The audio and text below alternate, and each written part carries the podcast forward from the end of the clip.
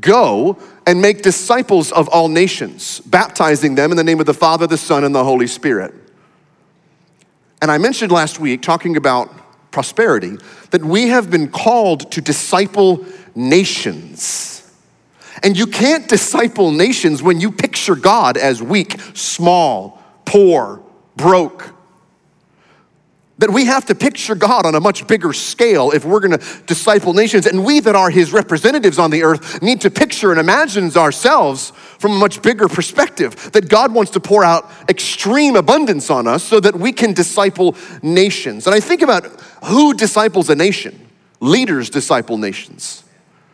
Presidents, prime ministers, kings and queens disciple nations.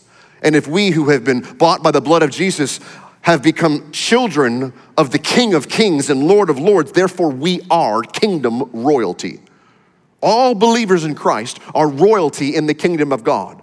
And I reminded you about that my example of Meghan Markle buying a pair of shoes. Meghan Markle is royal, and she goes and she tries on a pair of shoes. She decides not to buy them. The owner of that store is not just gonna put them back on the shelf. The owner of that store is gonna say, Meghan Markle wore these shoes for thirty seconds while we moved her up to a size seven and a half. Because those shoes became royal. Why? She touched them. Whatever you touch becomes royal. Royalty equals leadership in society. And everything you do is royal because of who your Father in heaven is, because of the royalty that you carry in your life. So you are a royal representative. You are a leader of this society. You are a leader of the world that you inhabit. And leadership, and this is a, a, a big point, leadership is influence. Leadership is not being the boss, the manager, the supervisor, the, the, the, the congressman or woman, the senator, the president. Leadership is influence. And we have a saying at Uncommon Church that every member is a minister of the gospel. Uh, you are the pastor of your work. You are the evangelist to your school. You are the apostle over the dog park. You, when you go to the pharmacy, you are the prophet to the, to the bottles and pills. You, because you carry royalty wherever you go. And because you are a minister of the gospel, you're a leader in the body of Christ. So I thought you and Josie were leaders. Yeah, we're the leaders of this house, but we are raising a people group where everyone is a leader in the body of Christ. So therefore, I want to give to you what our job is as leaders of the house, Ephesians chapter four. These are the gifts that Christ gave the church. The gift of the apostle, the prophet, the evangelist, the pastor, and the teacher. These are five gifts that were given to the church, but their responsibility, my responsibility, is to equip God's people to do his work, build up his church, the body of Christ.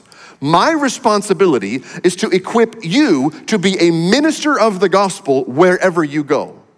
I'm not here to make more church attenders. I'm here to make disciples, and disciples disciple nations.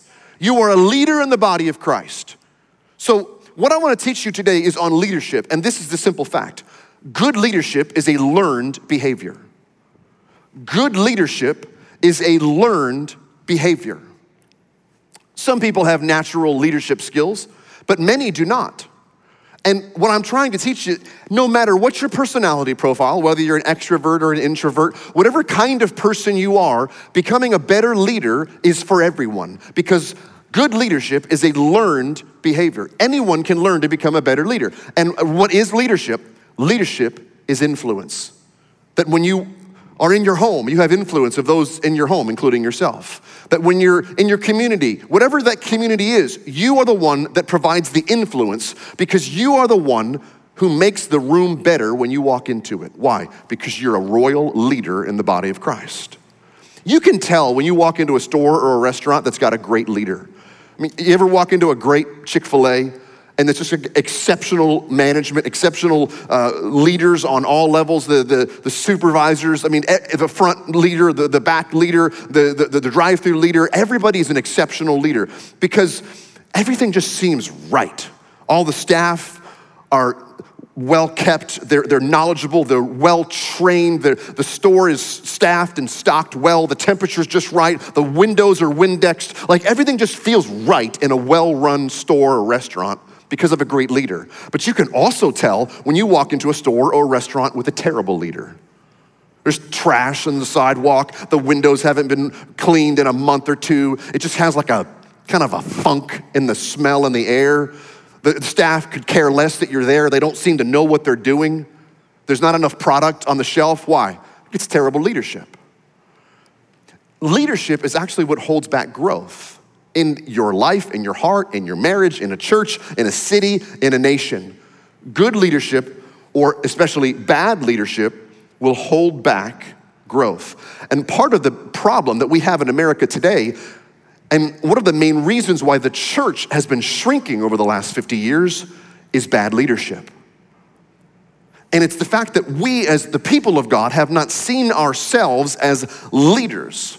We have seen pastors, we've seen, we, we, we put people up on a pedestal and we treat them like celebrities. But at the end of the day, we need, it's important, we need to see ourselves, every single one of us, as a leader in the body of Christ, and therefore a leader in society. And that you would have that influence for the Lord in whatever room you walk into. You need to begin to see yourself as a leader. Whatever your job is, whatever you are as a student, whether you're retired, you're home with the kids, you're a leader in the body of Christ. So therefore, what does the Bible say are the godly characteristics of a leader? The Apostle Paul was training Timothy, a young pastor, on, on how to raise up leaders in Timothy's church. Now, specifically, this portion of scripture, of scripture was what Paul was teaching Timothy to look for in elders and deacons, the people that would actually lead. But if we are all gonna recognize that we are leaders in the body of Christ, I think we take First Timothy chapter three and we apply these ten principles to our lives. Can we do that? All right, three people wanna be better leaders, praise God. That's why we're teaching on this. Here's a trustworthy saying. If somebody aspires to be a church leader, he desires an honorable position. A church leader must be a man, and you have to also understand, in this day and age, men were the only ones spoken of and in leaders, but in twenty twenty-one at Uncommon Church, a church leader must be a man or a woman whose life is above reproach, must be faithful to his wife, must exercise self-control, must live wisely and have a good reputation, must enjoy having guests in his home and be able to teach. He must not be a heavy drinker or vapor or toker. Why are you laughing? You want to smoke weed, but you don't want to get drunk? Must not be a heavy drinker, must not be violent, must be gentle, not quarrelsome, and not love money, must manage his own family well, have children who respect and obey him. For if a man cannot manage his own household, how can he take care of God's church? Shots fired. A church leader must not be a new believer because he might become proud and the devil would cause him to fall. Finally, people outside the church must speak well of him so that he will not be a disgrace and fall into the devil's trap. So those are ten qualifications of a leader in the body of Christ. So we are all, as leaders in the body of Christ, going to apply these to our lives. Well, I'm not an elder or deacon in the body of Christ. No, the way that Uncommon is set up, these are the actual biblical rules for our church staff, those that lead, you know, on, on behalf of the church, all of our you group leaders, this is, we're talking about you, all of our dream team leaders, you are elders and deacons, this applies to you. But I'm saying as a church, we are gonna apply all of these qualifications to all of our lives because we all want to be better leaders in our community, amen? Amen. All right, so number one, let's go back. Yeah, I've said all that a couple times.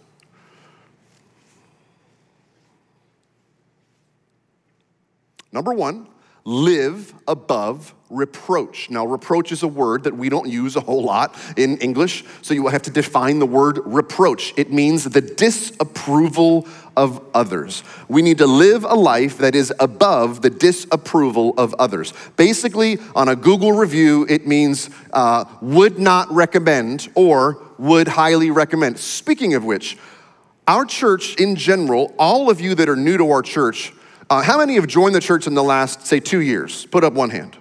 How many of you went to our Google review, our Google page before you visited here?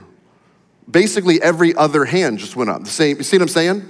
So if you love this church and you love what we do here, could you do a Google review and make sure it's five stars? One time somebody said, I'm giving the church three stars, not because it's a bad church, but because all of us are um, works of Christ that are still being worked out, and, and they love our church, but they were just giving us a three. What that does is that tells future people, don't go to this church. So it, don't, don't give a review if it's not five stars, but then say a sentence or two to the community about what God has done in your life. Give a testimony about what God has done in your life, but that has nothing to do with the message.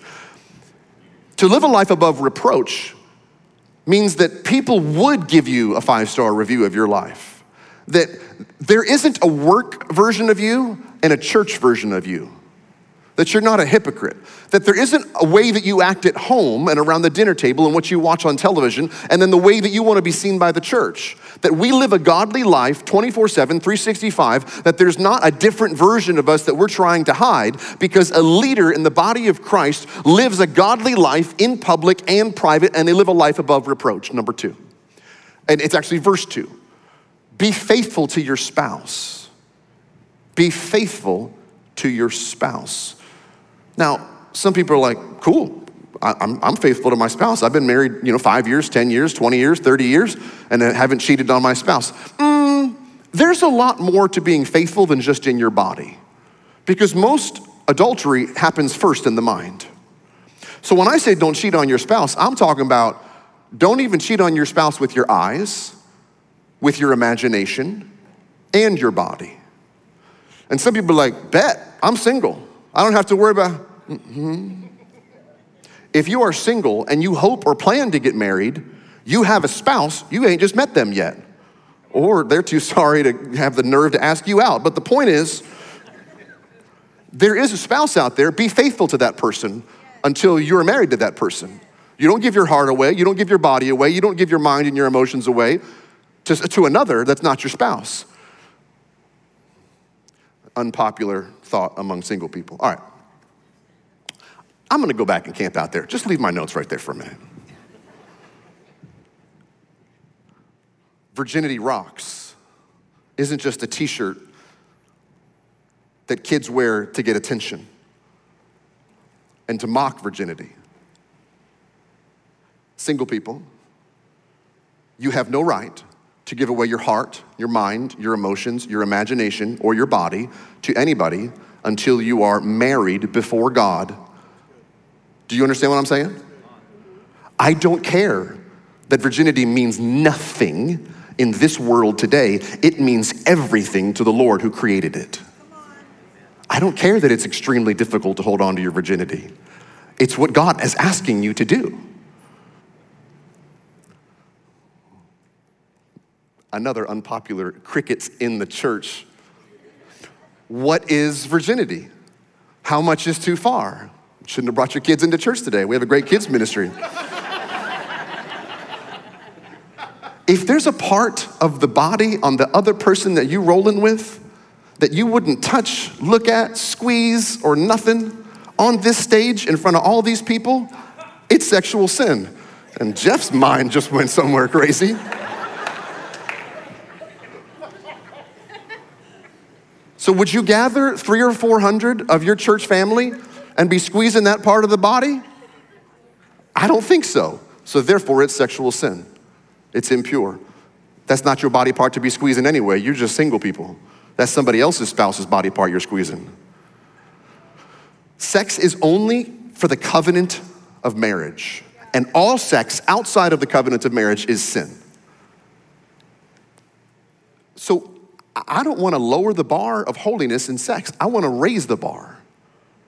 Can we raise the bar so high that it's not just I'm not going to cheat on my spouse? It's, how about this? I'm not going to be a jerk to my spouse. I'm going to be faithful to my spouse, but I'm also going to be nice to them. I'm going to be humble before them. I'm gonna be a servant to my spouse. I'm gonna love my spouse and honor my spouse and cherish my spouse and protect my marriage more than my work, more than money, more than friendship, that my marriage is the single most important relationship in my life, and I will fight to protect it, no matter what. Y'all some sorry clappers today. How about this? The message will be shorter if you clap more. There's other churches y'all can go to for short services. And I ain't got no problem saying that. I was joking with somebody recently. I said, I think our church would be a lot bigger if I weren't such a jerk pastor. So, I don't care. You want an hour and five minute church service? There's a lot of great churches around here. This is probably not gonna be a good fit for you.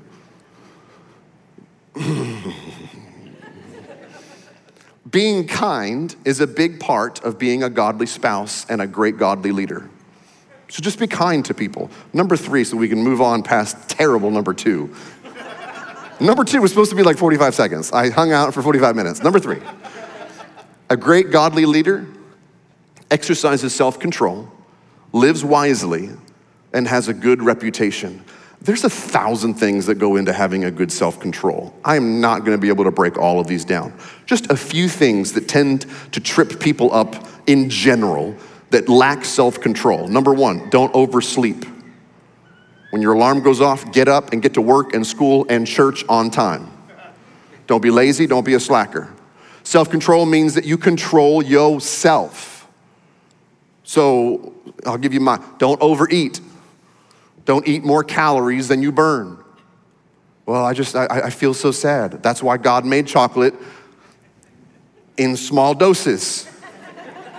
Brad, I, I love carbs. I just, this is not in my notes. I just wanted you to know I love carbs almost as much as I love my wife and kids. It doesn't matter what kind of carb. Anything that'll turn to sugar in my body, whether it's actual sugar or bread, good bread, I love carbs so much. Sometimes I feel like I have to have carbs. You know what I'm talking about?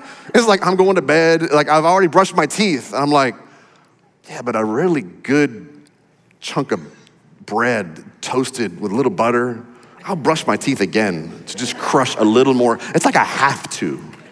You know what I'm saying? You ever try to quit smoking? It's like you have to. You ever try to quit vaping? It's like you have to. I, I just need, a few, I just, I have to have a glass of wine to calm me down. I'm so stressed out that I just have to do this thing to self-medicate. Godly leaders don't live a life that's stressed out. Godly leaders live a life that is not stressed out where you need to self-medicate. Have self-control. Self-control also means in our day and age, don't have high interest credit card debt. Live with the money that you earn and not the money you ain't earned yet. Because if you put it on high interest, you're gonna lose that future money in the interest that you're paying now. And sometimes people are like, dude, you said there's ten of these things and we're only on number three? First of all, we're gonna be here all day. Second of all, being a godly leader is way harder than I thought it was gonna be. This is literally the reason why our society is going to hell in a handbasket, is because there were so many people in the church that were not willing to step up and pay the price to be good leaders over the last fifty years that we're in a hot mess. Too few Christians are willing to live a lifestyle that is above reproach. These are characteristics of a godly leader, and I will go quickly for the rest of them, but I need you to be willing to embrace these things, because if we don't, our kids and our grandkids are gonna struggle. So somebody's gotta step up, raise the bar, and live to a higher standard. Number four, you must enjoy having guests in their home and be able to teach. What you talking about, Paul? What, what does this have to do with anything? I wanna be a great godly leader. Great, have people in your home and teach. Hey, what is this? Here's what it is. Don't you remember that in Matthew chapter twenty-eight, Jesus said, I'm calling you to disciple nations. Discipling happens best on a couch or around a kitchen table. Discipling happens best in a U group. Discipling happens best when you lead a U group. Talk to Pastor Josh about volunteering to lead a U group this fall. You're like, well, I don't know if I've been saved long enough. If you have been saved more than a couple of years, it's time for you to now disciple other people. So learning to have people in your home is how God designed us to build relationships and disciple other people. And I remind you, at Uncommon Church, every member is a minister of the gospel, you're a leader. You should want people in your home to disciple them. Number five, you must not be a heavy drinker or be violent. Interesting that he also tied these two together. I'll simply just say this about being violent. If you are ever violent with anyone, you are simply not reflecting the lordship of Jesus Christ in your life, and I would have you question your own salvation. See how I did that? I'm not questioning your salvation, but I would encourage you to question your own salvation. Horror movies that you have a desire to like stop the car and hit somebody in traffic, you should check yourself if you're even born again yet. Let's go to the other one. If you drink to the point of getting tipsy, buzzed, drunk, or if you vape or smoke and you're getting high, you're not reflecting the character of a godly leader. I did not say you cannot drink at all, but I am telling you the Bible says that it is a sin to get drunk, and godly leaders do not get drunk, period. What do you do? I don't drink. But that's also because I signed a, an agreement in the bylaws of my ordination with the Pentecostal Church of God. So J- Josh Martinez and I don't drink because we card carrying members of the P C G. That came out really weird. Gee whiz. But they literally send you a card. I don't carry my card. Dan, do you carry your card? Your name, you signed my card. He literally has it in his wallet right now. Do you sign your own card or do you get somebody else to sign your card? He signed his own card, okay. You're carrying your card?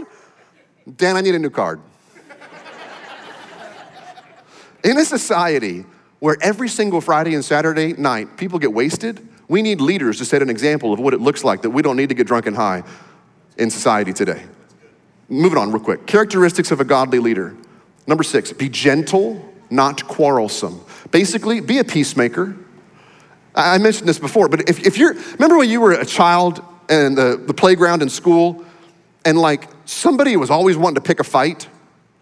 That's okay when you're seven, but it's not okay when you're seventeen or thirty-seven or seventy-seven. If you're living from a place of pent up, amped up anger and frustration, you're always looking for a fight, you're not representing a godly leader. Don't turn a molehill into a mountain. Just blow it off and be like, I'm gonna de-escalate the situation. It is not worth anybody going to blows over. And in Texas, it is not worth anybody getting shot over. Like, just walk away. Jesus is the Prince of Peace. Just, the only time Jesus got upset in the Bible is when people were being religious and keeping people away from faith. But in the Romans, Jesus never was recorded as getting upset. And the one time that Peter pulled out a sword and cut off a soldier's ear, Jesus healed it, put it back on. What would Jesus do when tempers flare up? He'd bring the kingdom, he'd bring miracles, he'd bring peace. Number seven, characteristic of a godly leader, do not love money. Don't love money, don't lust money. Now, I remind you of last week's message. We literally said that God loves to prosper his kids with extreme abundance. But the key is that we don't love money, that we don't lust money, that we don't have more faith in money than we do in God, that we don't compare ourselves with other people's money, that we don't long for more money. We, just, we the only reason you should want more money is so that you can give more money away. Because ten percent of minimum wage is the same thing as ten percent of a million dollars a year. It's ten percent, it's the same for everybody. Number eight, which is verse four. Manage your family well and have children who respect and obey you. A godly leader's marriage will be a happy marriage, a healthy marriage, a fun marriage. You guys, we, we, this is our example from life, but Josie and I are going through a season where we had three kids living at home.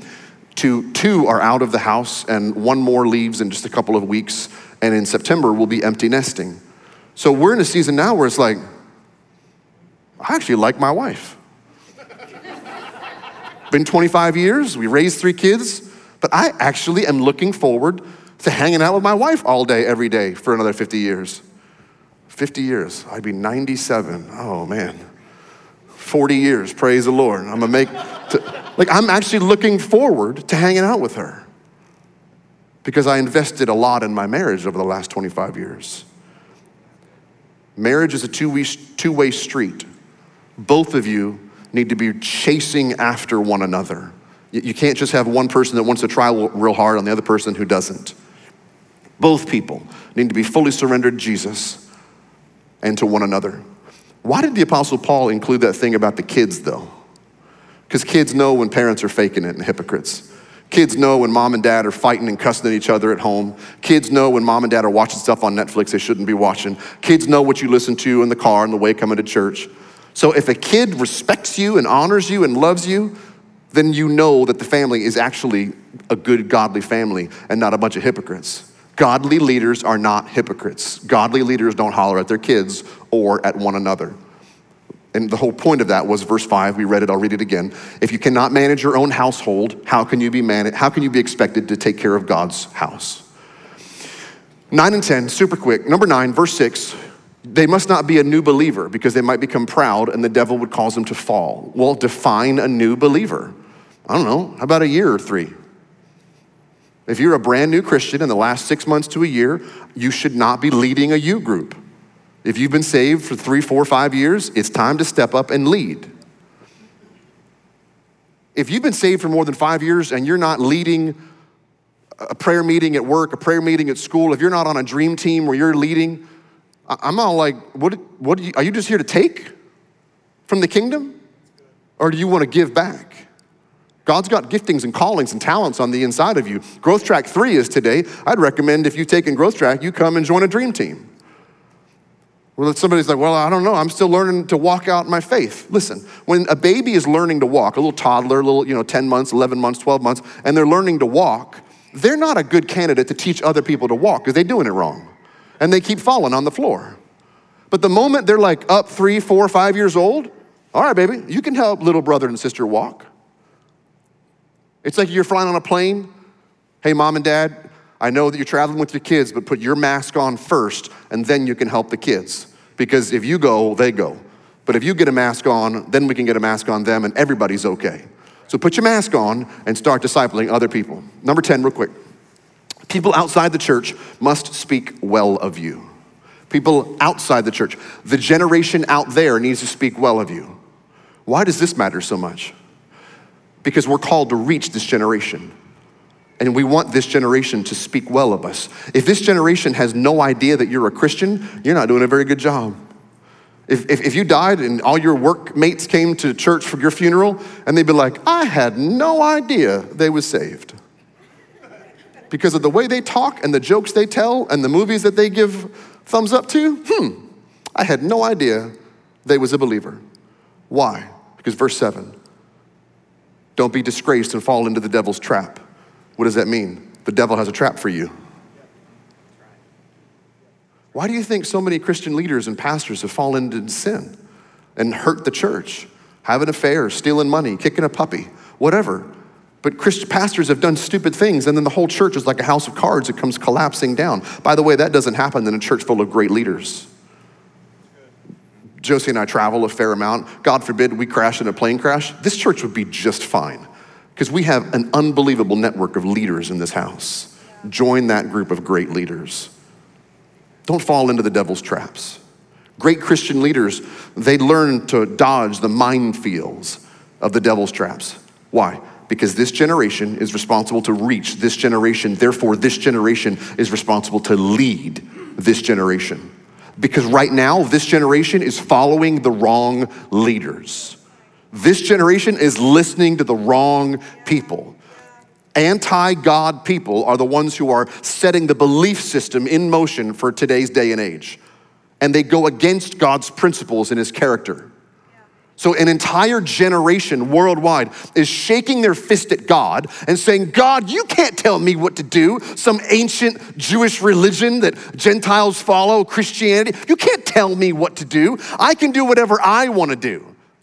And I'm not even necessarily talking about unbelievers. I'm talking about church people. Church people saying, hey, it's a new day and age. It's twenty twenty-one. It's okay if I want to vape, if I want to get high, if I want to get drunk, if I want to look at porn, if I want to sleep around, if I want to dabble in homosexuality. It's a new day and I can do what I want to do because it feels right to me. No, there's a higher standard that God has called you to live up to. His standard, the way that he wants. In three weeks, my son Josh and Rebecca are getting married. Josh and Becca are, um, they're formal people. My son um, wears like a sport coat, you know, to go to the beach. Like he's just a, he's a formal kind of guy. He likes to dress up.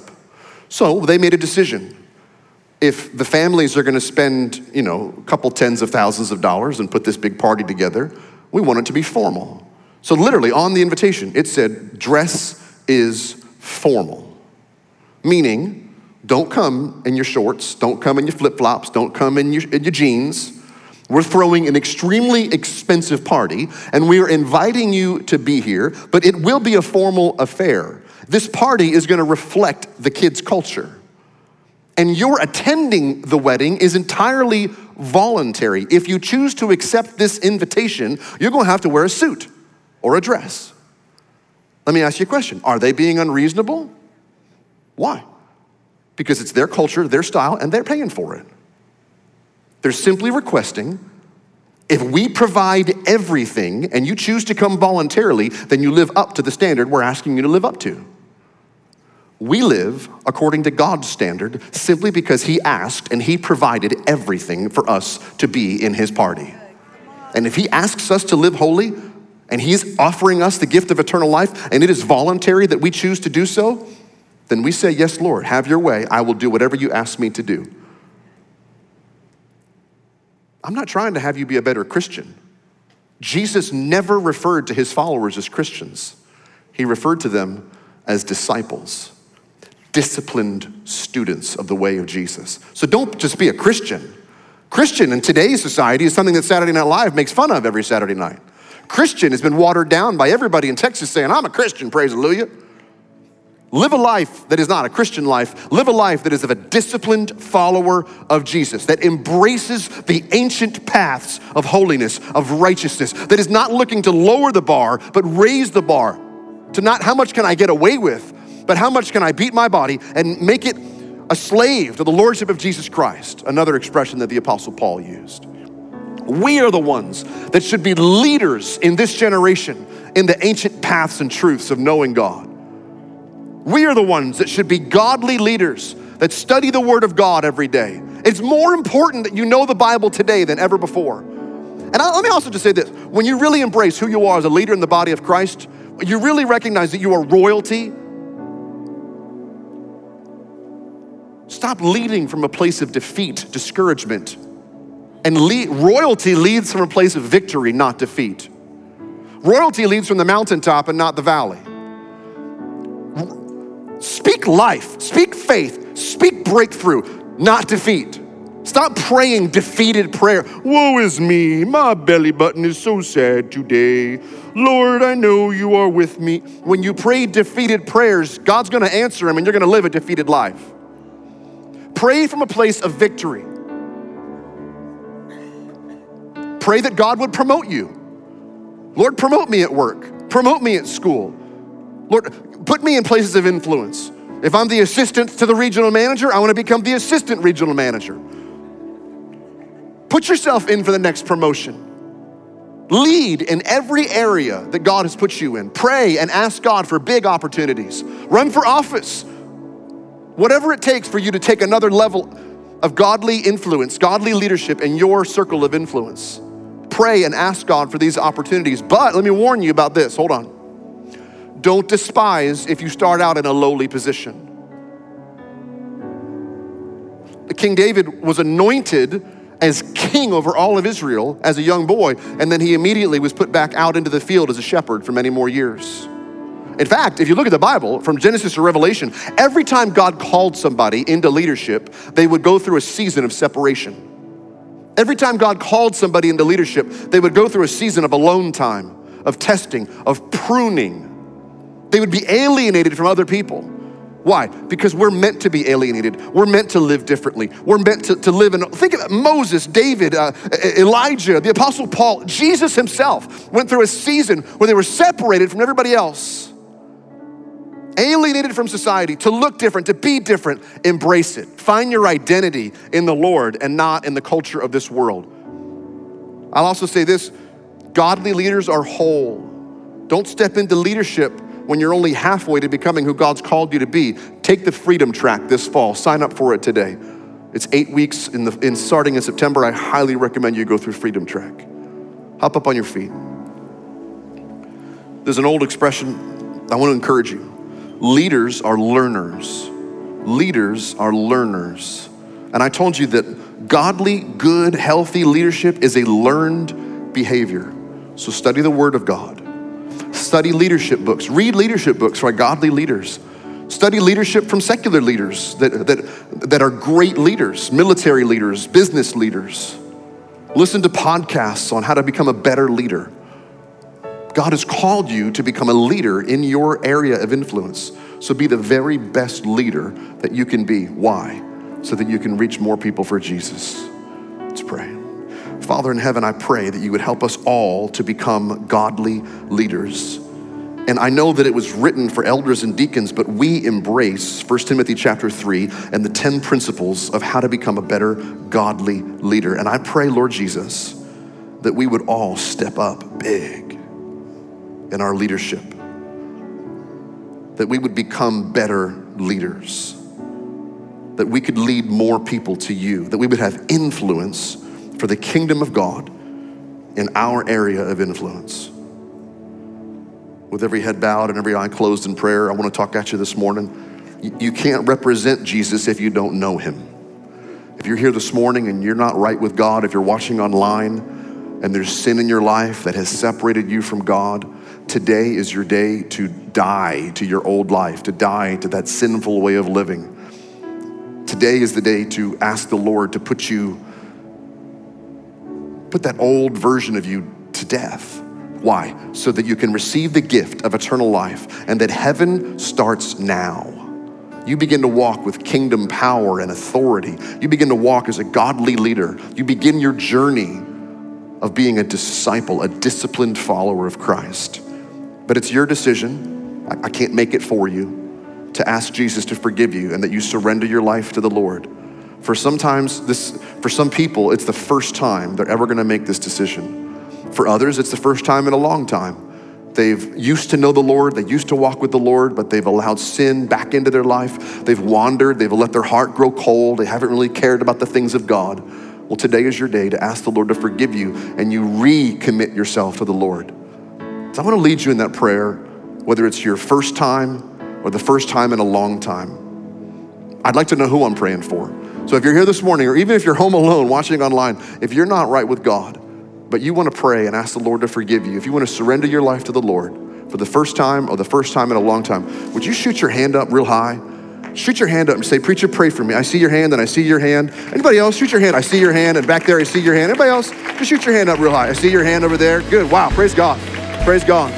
Wow, how fun, yay God, yay God, yay God.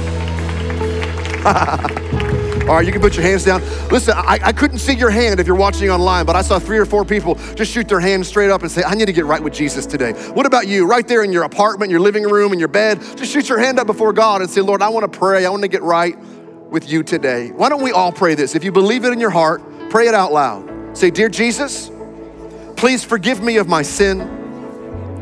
I repent. I die to my old life. I die to sin, so I can live for you. I receive the gift of eternal life. Wash me and cleanse me of all unrighteousness. Be the Lord of my heart, the lover of my soul. Bring healing to my broken heart.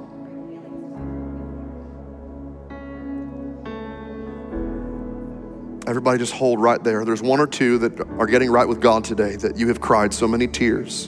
And the Lord has stopped me right in the middle of this prayer. You need to hear, the Lord has captured every one of your tears. He holds them in a bottle. God has seen the pain that you've walked through. God has seen the, the tears, the screaming, the crying that you've poured out into your pillow. And I think even on a couch pillow, I see you just weeping before God, asking for help. He's saying, I think it's a woman, baby girl, I've seen your tears and I'm so sorry you've walked through this pain, but it was not my plan for you.